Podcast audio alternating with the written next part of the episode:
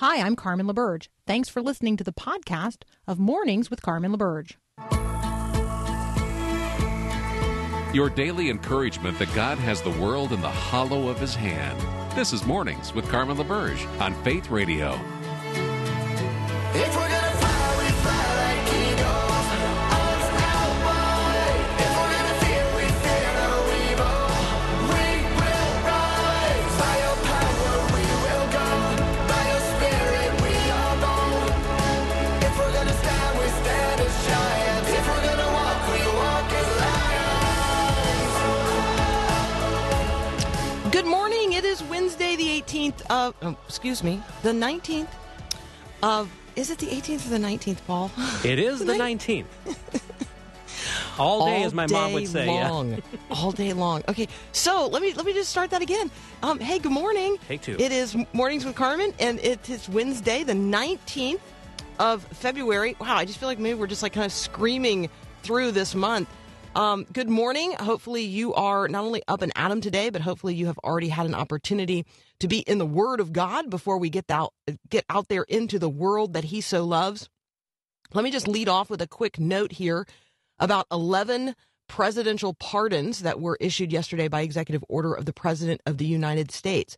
Uh, always a good opportunity when you hear or read a headline related to um, a word that sure does sound like it could be Uh, applied in the Christian life. It could be one of those terms, the word pardon here. It could be used as a term to describe what we experience in terms of God's divine justice. Um, it could be uh, what we experience is, as grace.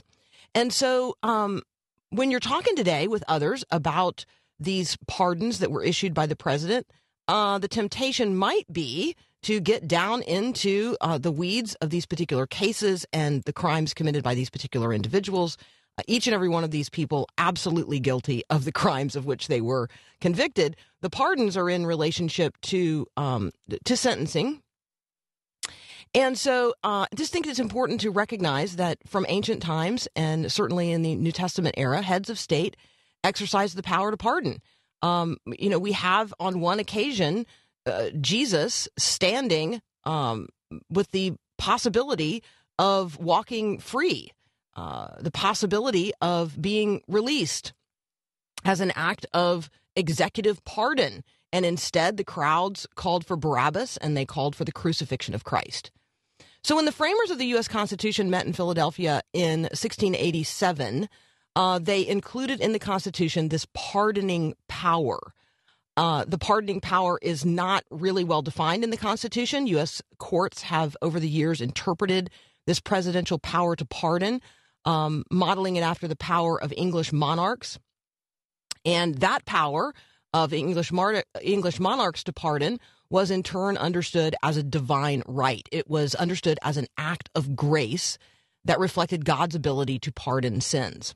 So um, the Supreme Court has upheld that in many ways, in cases uh, and distinctions over the course of uh, of decades.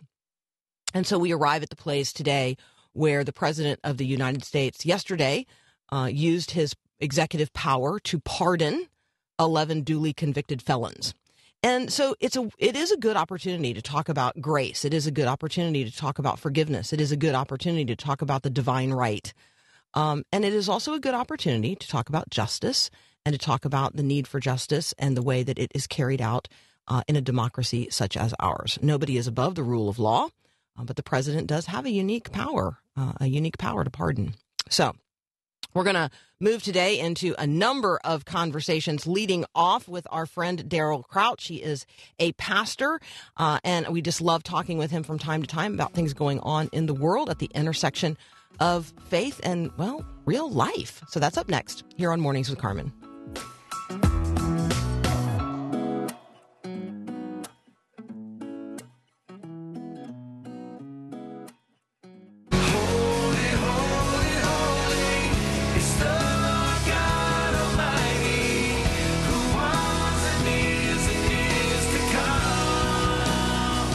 Joining me now, Pastor Daryl Crouch. You can find him at the Green Hill Church. You can also find him at crosstide dot org. That's his blog site. Daryl, welcome back.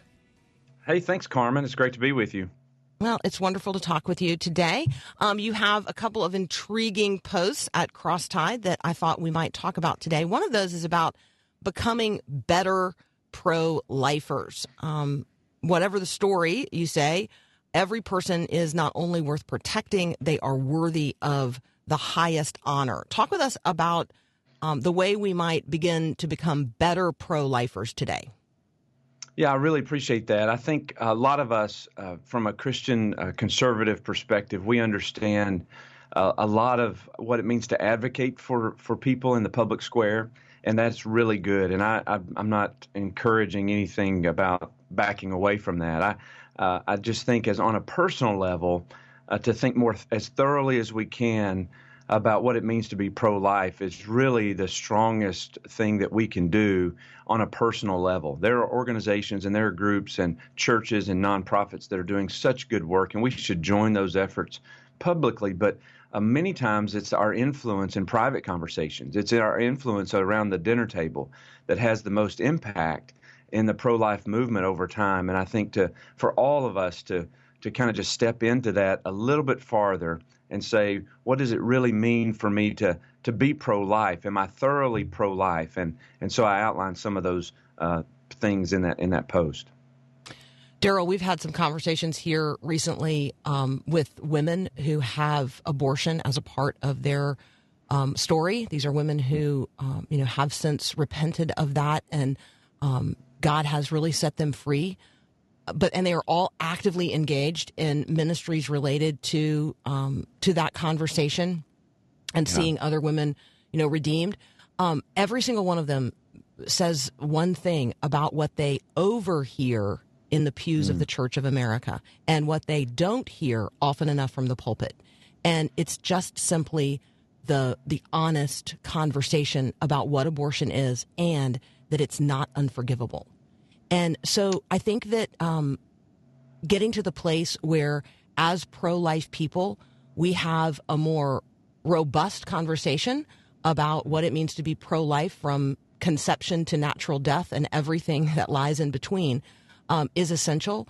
But we also have to learn how to have the abortion conversation um, in better ways inside the context of uh, of the household of faith, inside the church, because we have women sitting in the pews who have this as part of their lived experience.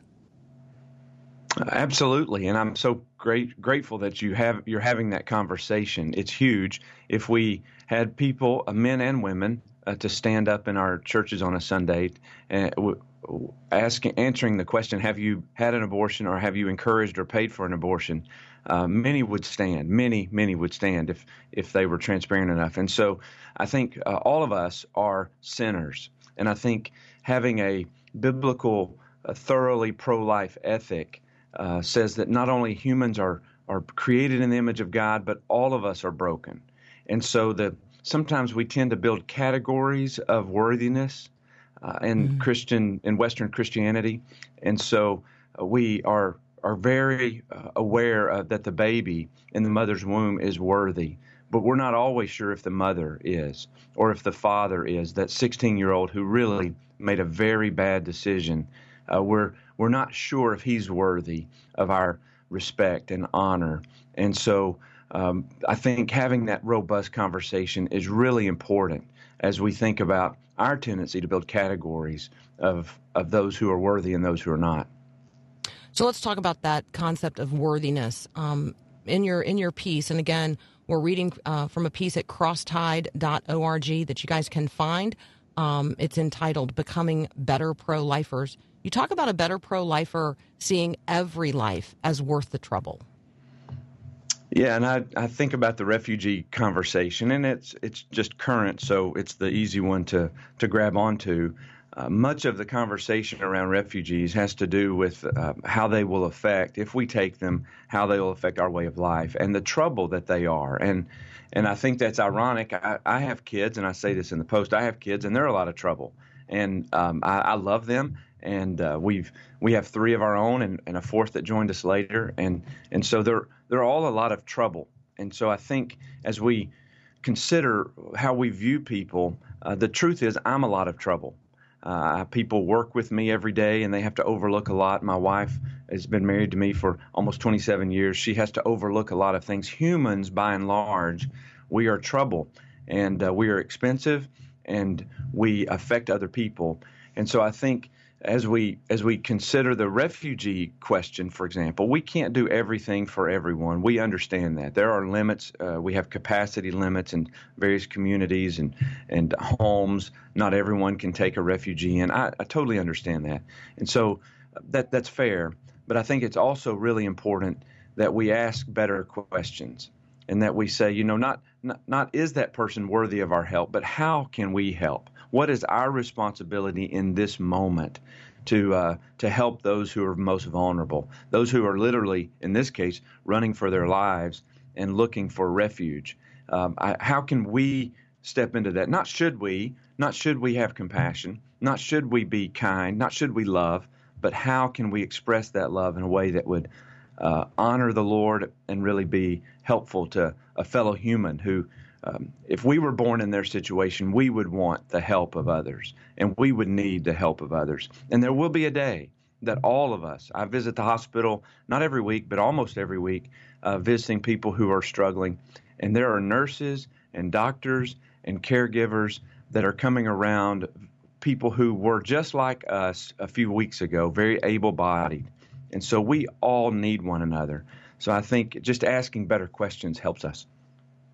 So I'm talking with Pastor Daryl Crouch. We are talking about what it might look like for us to be better pro-lifers in a more robust way. Uh, we are talking about a post he has at his blog site, which is crosstide dot org. When we come back, we're gonna um, we're gonna talk about a cu- couple other points um, in this piece. A better pro-lifer steps back to showcase Jesus' sufficiency in all things, and then a better pro-lifer makes the most noise about the gospel. That's up next here on Mornings with Carmen. Whoa, I've seen fire. Sunny days that I thought would never end. Okay, now you just make me want to just sing along. That's a good sing-along song, man. So I'm talking yeah, with Daryl. Smooth voice. Right? I'm talking with Daryl Crouch. He's a pastor at the Green Hill Church. Uh, he also blogs at crosstide dot org. Okay, so um, I, I like this uh, this observation about the sufficiency of Christ in all things. Talk about how I can be a better pro-lifer if um, if I'm really showcasing the sufficiency of Jesus in all things? Well, all of us need to take a step into this a little bit more. Uh, humility is is not a natural thing for us. But uh, John the Baptist is one of my heroes, and I look forward to meeting him one day. But uh, when he had a wonderful, prosperous ministry, people were flocking to him. But when he saw Jesus, he, he backed up. And uh, he voluntarily backed up and said, this This is the this is the one you should follow. Uh, I'm going to decrease. He he's going to increase. And I want all of my disciples to move uh, their affiliation, and I want them to to to follow him. He is the he it is his kingdom that we are after, uh, not mine. And uh, we have a lot of wonderful John the Baptist in our tribe today among conservative evangelicals. We have incredible spokespeople who who uh, serve us so well. It's just easy for any of us who have a voice and any of us in leadership to to seek to pursue our own kingdoms and to build our own tribes and to build our own audiences and to build our own uh, viewerships and so on. And and there's a place for platform. I'm I'm not against that. I, I just think that if we're going to um, uh, promote Jesus, we we have to step back and uh, die to ourselves and and. and not build our own kingdoms and not be worried about our kingdoms and not and then not to divide into lesser kingdoms. Uh, a lot of us aren't sure what tribe we belong to. You know, we have friends that uh, think this way and other friends and heroes that think a different way, and we're not really sure how all that should work. And I, I just think that's too much pressure. I think that uh, takes the focus off of Jesus and his kingdom. And so I think a large dose of humility would help all of us as we think about uh, how we're pointing people to Jesus rather than trying to en- engender a following of our own. Okay, which I think leads really naturally to this point about whether or not um, I am sort of always and in all ways advocating um, for the gospel, right? Mm-hmm. Or am I just pointing out, um, as my sister would say, um, are you just pointing out all the pepper? Like, she knows, yeah. she would say, it's it, you know, you're called to be salt. If all you ever do yeah. as a Christian is just point out the pepper, people, that doesn't mean that people are getting the salt. So talk about um, this, this making noise about the gospel. Yeah, I think it's interesting. You know, I'm a parent, and um, I, I'm sure I, I know I learned this or heard this somewhere a long, long time ago. Our kids, we were raising our kids in church, and, and it was always, you know, we don't run in church. Don't run in church. And that was really important. But um, we somebody told us early on, you know, you need to tell them why they shouldn't run in church. Like, is is the church building so sacred it doesn't allow people to speed along? It is, is running a sin? And the, the the truth of the matter is we don't run in church because there's other people that we might run into. There's older people, for example, elderly people in our church, that if we ran into them and knocked them down, we would dishonor them, we would hurt them. It makes them nervous when kids are running around because they have a hard time just walking around. So we we taught we taught our kids that we don't run in church because we want to honor people, not because running is the problem. And I think sometimes we are moralizing our ethic in a way that we're just telling people to stop running, but we're not really explaining or articulating in any kind of biblical way why that's important. And so uh, while we watched the Super Bowl halftime show, and, and it was terrible for a lot of different reasons, and we should Uh, advocate for God, for a holiness and a decency in the public square, and we should push back against sexual immorality and sex trafficking that's so much a part of the Super Bowl event and other events like it.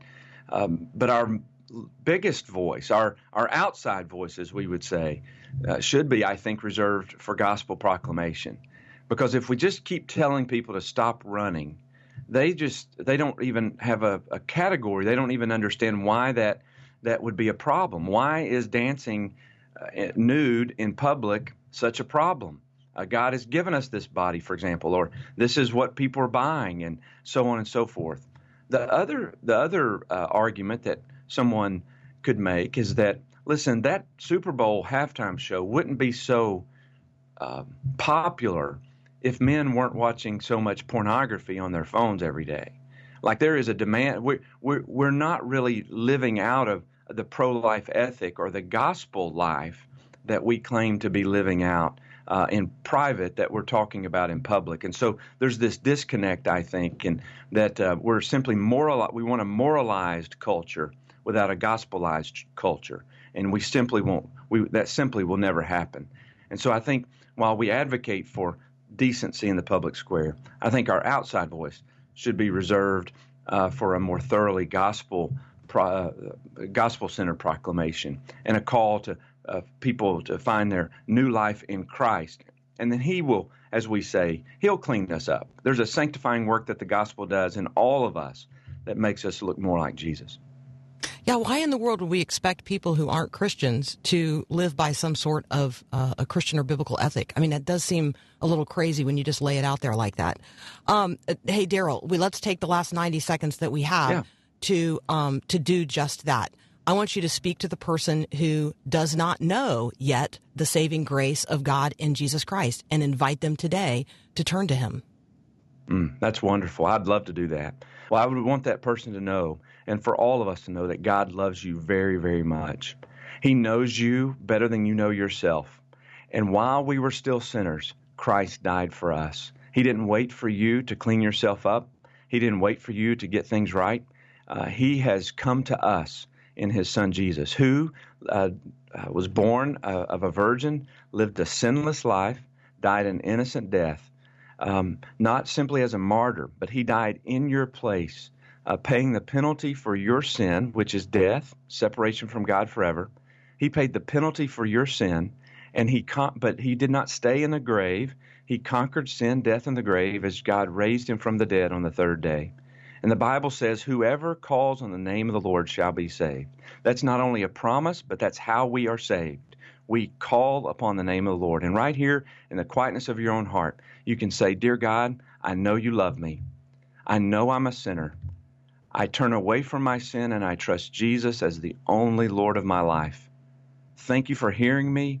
Thank you for saving me, rescuing me from my sin, and thank you for giving me a home in heaven. Now help me to live for you. If you've called out to him just like that, he has saved you, he has secured you, sealed you forever. And I'd encourage you to find a, a local church that will help you take your next step with Jesus. And if you need help doing that, just let us know. I mean, we that's that's actually why we exist as a ministry, is to connect people um, not only with the, the saving good news of the gospel, but with the Church of Jesus Christ, his bride. Um, we are participants uh, one uh, of another, and we are brothers and sisters in faith, and we are all a part of the one body. And so my brother, Daryl, thank you so much for joining us today. We love being with you. You guys can read what Daryl is writing at crosstide dot org. We'll be right back. Love it. Thanks.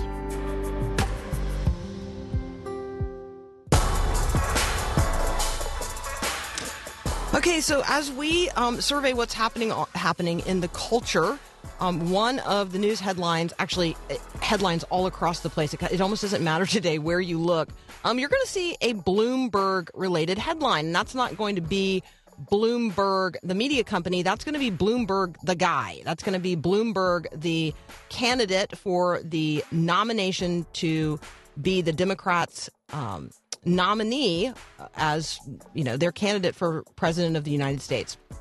So Mike Bloomberg is um, he's just like rich in a way that, I mean, in terms of financially able to do whatever he wants to do in ways that are a little bit hard to describe, um, certainly beyond my ability to wrap my head around. He's already spent um, more than three hundred million dollars on ads across the country.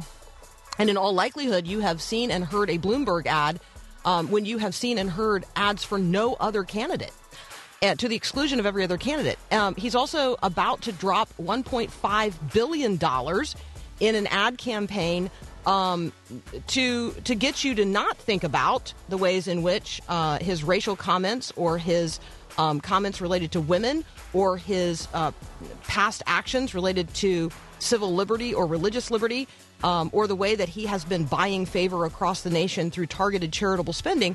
He is hoping that you will not pay attention to any of that, and instead uh, that Democrats will actually focus on this question of electability. I'm going to have this conversation up next with Hunter Baker. Are we actually at the point where somebody can just buy the presidency? That's the conversation we're going to have next on Mornings with Carmen.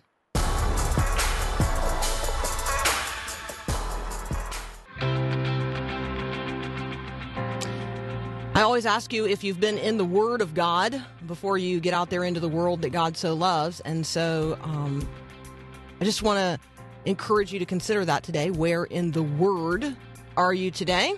Uh, in terms of my own study, I'm in the book of Romans. Uh, that is going to be the answer to the question for a really long time, because we are we've just embarked as a congregation on the study of the book of Romans, and it's likely to take a fairly long period of time since we go verse by verse.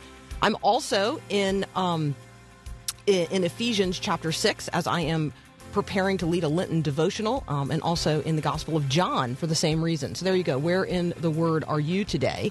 If you need a Bible and you're interested in one that would also have wonderful study notes and access to um, uh, to teaching by Doctor Tony Evans, that's the Bible we're giving away this month. And so you can log on to my faith radio dot com and enter to win one of the copies Uh, of the Tony Evans Study Bible, which combines lessons on kingdom living with inspirational articles and Doctor Evans' own sermons and study notes throughout the scriptures. It's uh, it's a great resource, and if you are looking for a study Bible, it is a good one. Doctor Tony Evans Study Bible. Uh, enter to win one this week at my faith radio dot com. We'll be right back. I once had a teenager tell me, "My parents held me to high standards so they'd look good, not because it was good for me." Hi, I'm Mark Gregston with Parenting Today's Teens. It's tragic that some parents place more value on looking good at the cost of actually being good moms and dads. And when that happens, the world may applaud them. But let me warn you, your teen can sniff out a phony parent a mile away. They know when you're performing for the crowd instead of investing in the family. Hey, if you're afraid your kids' mistakes will be an embarrassment to your reputation, you should probably sit down and examine your motivations. Let yourself be the imperfect but authentic parent your kids need. Looking for more parenting wisdom? Go online to parenting todays teens dot org or search for Parenting Today's Teens in your favorite app store.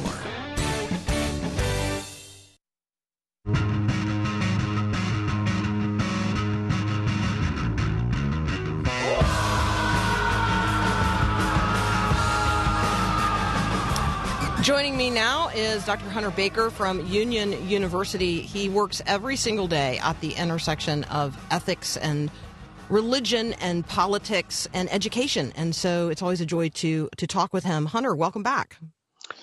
Uh, hi there. Happy to hear from you again. Yeah, thank you. All right. Our our topic du jour is Mike Bloomberg.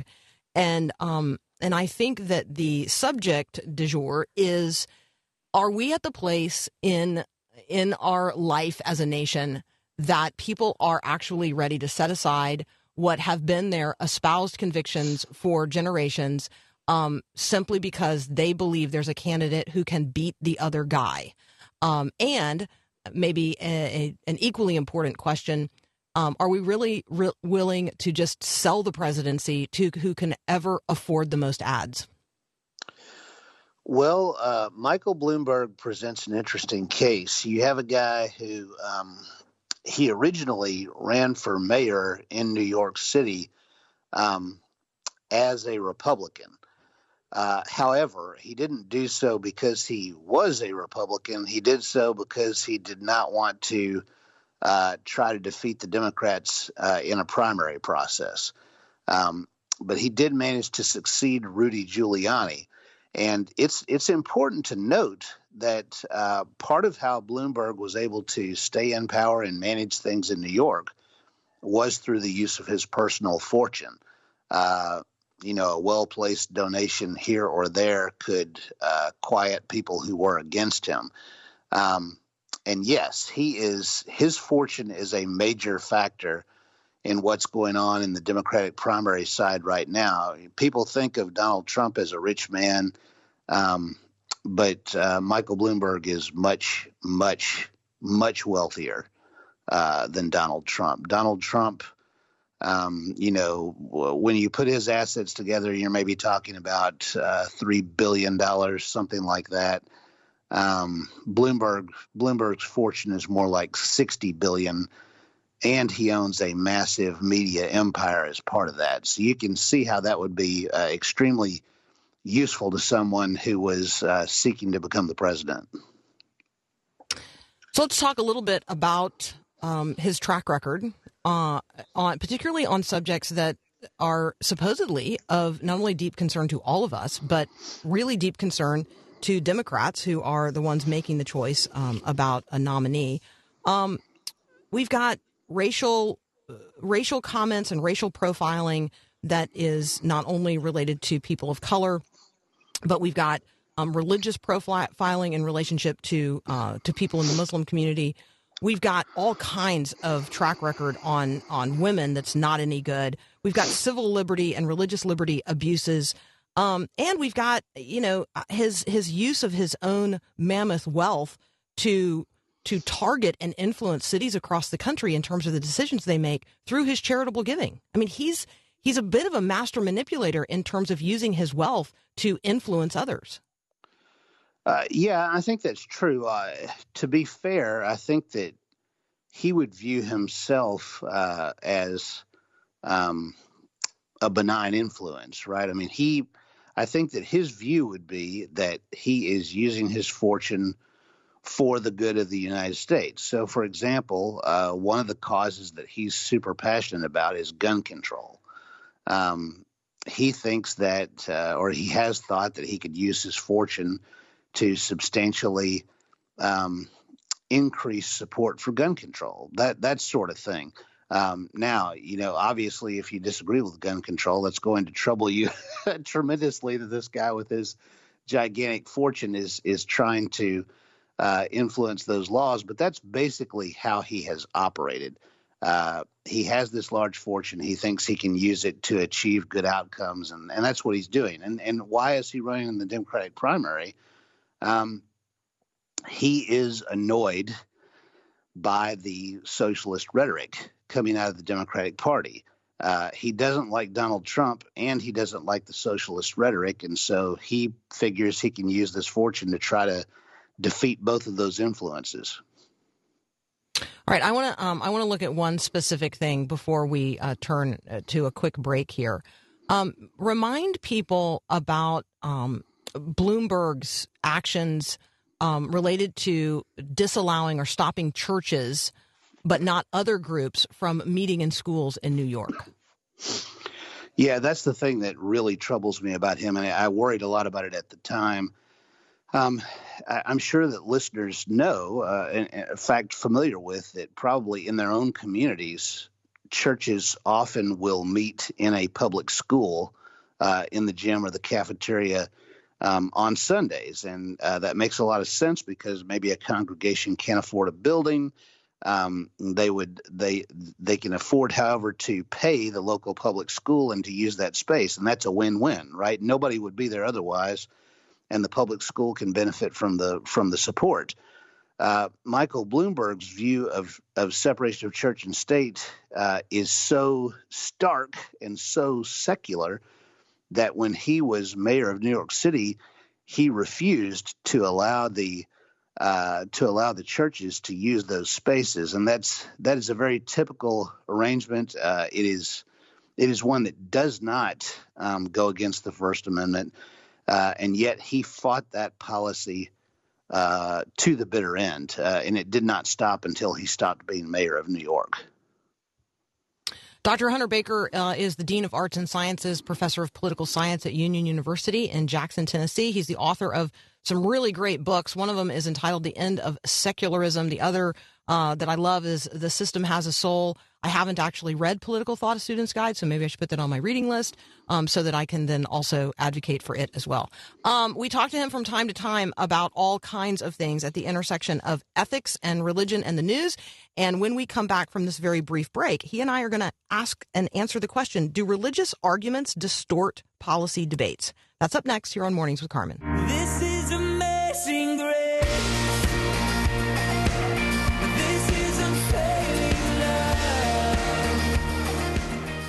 I'm talking with Doctor Hunter Baker from Union University, and um, and Hunter, this topic that emerges from this new research related to um, how religious arguments affect policy debates.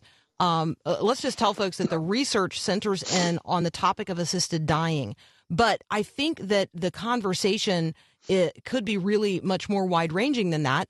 Um, and and maybe I'll just ask this question. So religion is obviously a vigorous force in politics because it's a vigorous force in the life of people. Um, and so when when scholars are asking this question, um, what are they really seeking to discover? And what's the impact then on our public policy conversations today? Well, it's it was interesting to me to kind of uh, read that research because I'm I'm kind of asking myself, well, why would you treat religion differently from from any of the other ways that we sort of generate value. Um, and what I mean by that is, is that, so you take, take the word religion, um, probably comes from the word religare, uh, the things that bind us together. Um, so that's what, that's what religion is broadly, right? Sort of these things that, that unify us, that unite us. Um, and, of course, we live in a pluralistic society, and so we don't all have the same religion, and that creates conflict. But religion is not unique in that regard. Um, if I want to blow students' minds, I'll say something like this. Um, you basically take it very easily if somebody says they don't believe in God. You're like, oh, okay, well, then you're an atheist. I understand that. But what if you say to somebody, I don't believe in justice? Then they'll think you're crazy. But what is the what is the material empirical proof for something like justice, right? Our belief in justice is really kind of a, a supernatural belief uh, of the same type as religion. It's it is because God has put something in us that responds to that idea. Uh, so really, in my mind, almost everything in politics outside of Uh, you know, well, maybe maybe not even uh, including something like what we do with the trash. Even that, we may be able to trace some sort of a, a, a metaphysical belief down deep in why we do that and how we do it. All I'm saying is, is that religion is not some alien factor to politics or some distorting factor to politics. Uh, it is incredibly important to politics. So that's exactly the way I read this. I read this uh, as if um, the researchers were asking a question that simply misunderstood reality uh, altogether. Uh, um, people who, for whom, uh, who are operating out of a core religious conviction, which, you know, we would say is the uh, the understanding of reality as it is, right? I mean, because I know that God is, and because I also have received this grace to know God, that influences everything. It doesn't distort politics. It it's the foundation um, of a life together that's worth living together. I think that's totally right. And, and uh, you know, what is it that Paul says to the to the men of Athens? He's looking at the statue to the, to an unknown God. I see that you are very religious. Well, that's society, right? Society is very religious. It's just that sometimes they don't name their gods uh, with the specificity that we do. That's one of the things that has uh, that has often troubled me about secularism is is that they act as if Uh, you and I forgetting about Jesus Christ or or forgetting about God would improve our participation in politics, but actually you'd be asking us basically to to amputate the most vital part of who we are, and that doesn't really make sense. All right, I'm continuing my conversation here with Doctor Hunter Baker from Union University, and we're we're talking about this conversation that's happening. It's happening, I would say, largely among academics, but the academic conversations are the ones that then tend to influence um, the conversations we're having as a culture writ large. And this is about um, whether or not religious arguments, quote unquote, distort policy debates. Um, Hunter, I'd like to move like sort of beyond the question that they ask in this piece um, and in this research, and instead ask the question, OK, so as a Christian who is interested in advancing the kingdom here and now, um, even in the midst of the political spheres and political conversations of the day, Um, how does knowing what this research has uh, has illuminated, what does knowing this uh, or how does knowing this affect the way I engage? I feel like what I'm hearing is if I could find ways to make my arguments sound less religious, um, I would do better, better in the public square. I think that that's I think that that's the way they see it. Um, mm-hmm. But, I, but I'm not sure if that's really true. Uh, for example, uh, Martin Luther King Junior, I've probably mentioned on this show before, his letter from Birmingham jail, mm-hmm. uh, extremely religious, uh, but also something with, with true mass appeal, right? Just because you're invoking the name of God uh, or biblical stories Um, or religious ideas in a debate, it doesn't mean that you're communicating less effectively. It may actually mean that you're communicating more effectively, uh, that you are reaching people in a way that they care about, uh, in a way that you might not with kind of sort of a, a, a wonky policy recitation. Yeah, I'm writing here um, that reaching people at the soul level is always more important than just reaching them at the head level or even the heart level, right? It's one thing That's to move right. somebody's emotions. It's another thing to actually like touch that place in them where you're like, you know, I actually know the name of your unknown God. And, you know, Carmen, the uh, this all makes me think about C S Lewis's short book. People should get it, The Abolition of Man, mm-hmm. uh, because that's what that book is about, right? That book could be addressed at the people doing this research. And he he's talking about men without chests, right? Mm-hmm. That that we have that we have tried to deconstruct uh, and pull out that soul of people. You know, that thing that responds to uh, to beauty and justice, and and instead uh, put something in that can easily be manipulated by marketing or propaganda or something like that. But instead, uh, we don't want to amputate that sense, right? We actually want to develop it. He talks about how academics uh, worry about hacking away at jungles of nonsense, but the reality is we need to irrigate deserts. mm. We need we need to make sure there's a there there, right? Absolutely. Um, Hunter, as always, uh, a great joy to talk with you. I'm gonna um, I'm gonna walk off with a few quotes from The Abolition of Man. This is C S Lewis in The Abolition of Man. We make men without chess and expect from them virtue and enterprise. We laugh at honor and are then shocked to find traitors in our midst. Uh, Hunter Baker, as always, thank you so much. You, I guess you can find him at Union University. You can also find him uh, on all the social medias at Hunter Baker. We'll be right back.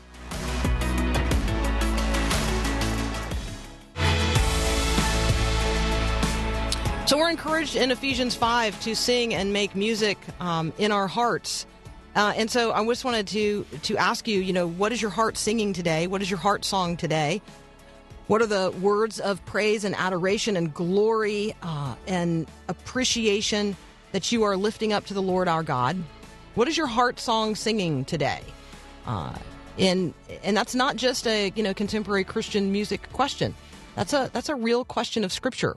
What's what's your heart song singing today? Are you singing the Psalms? Are you singing a song of lament? That could be your heart song today. It's important to um, be honest with God about the things over which we lament and about which we are confused and those things that grieve us to the soul.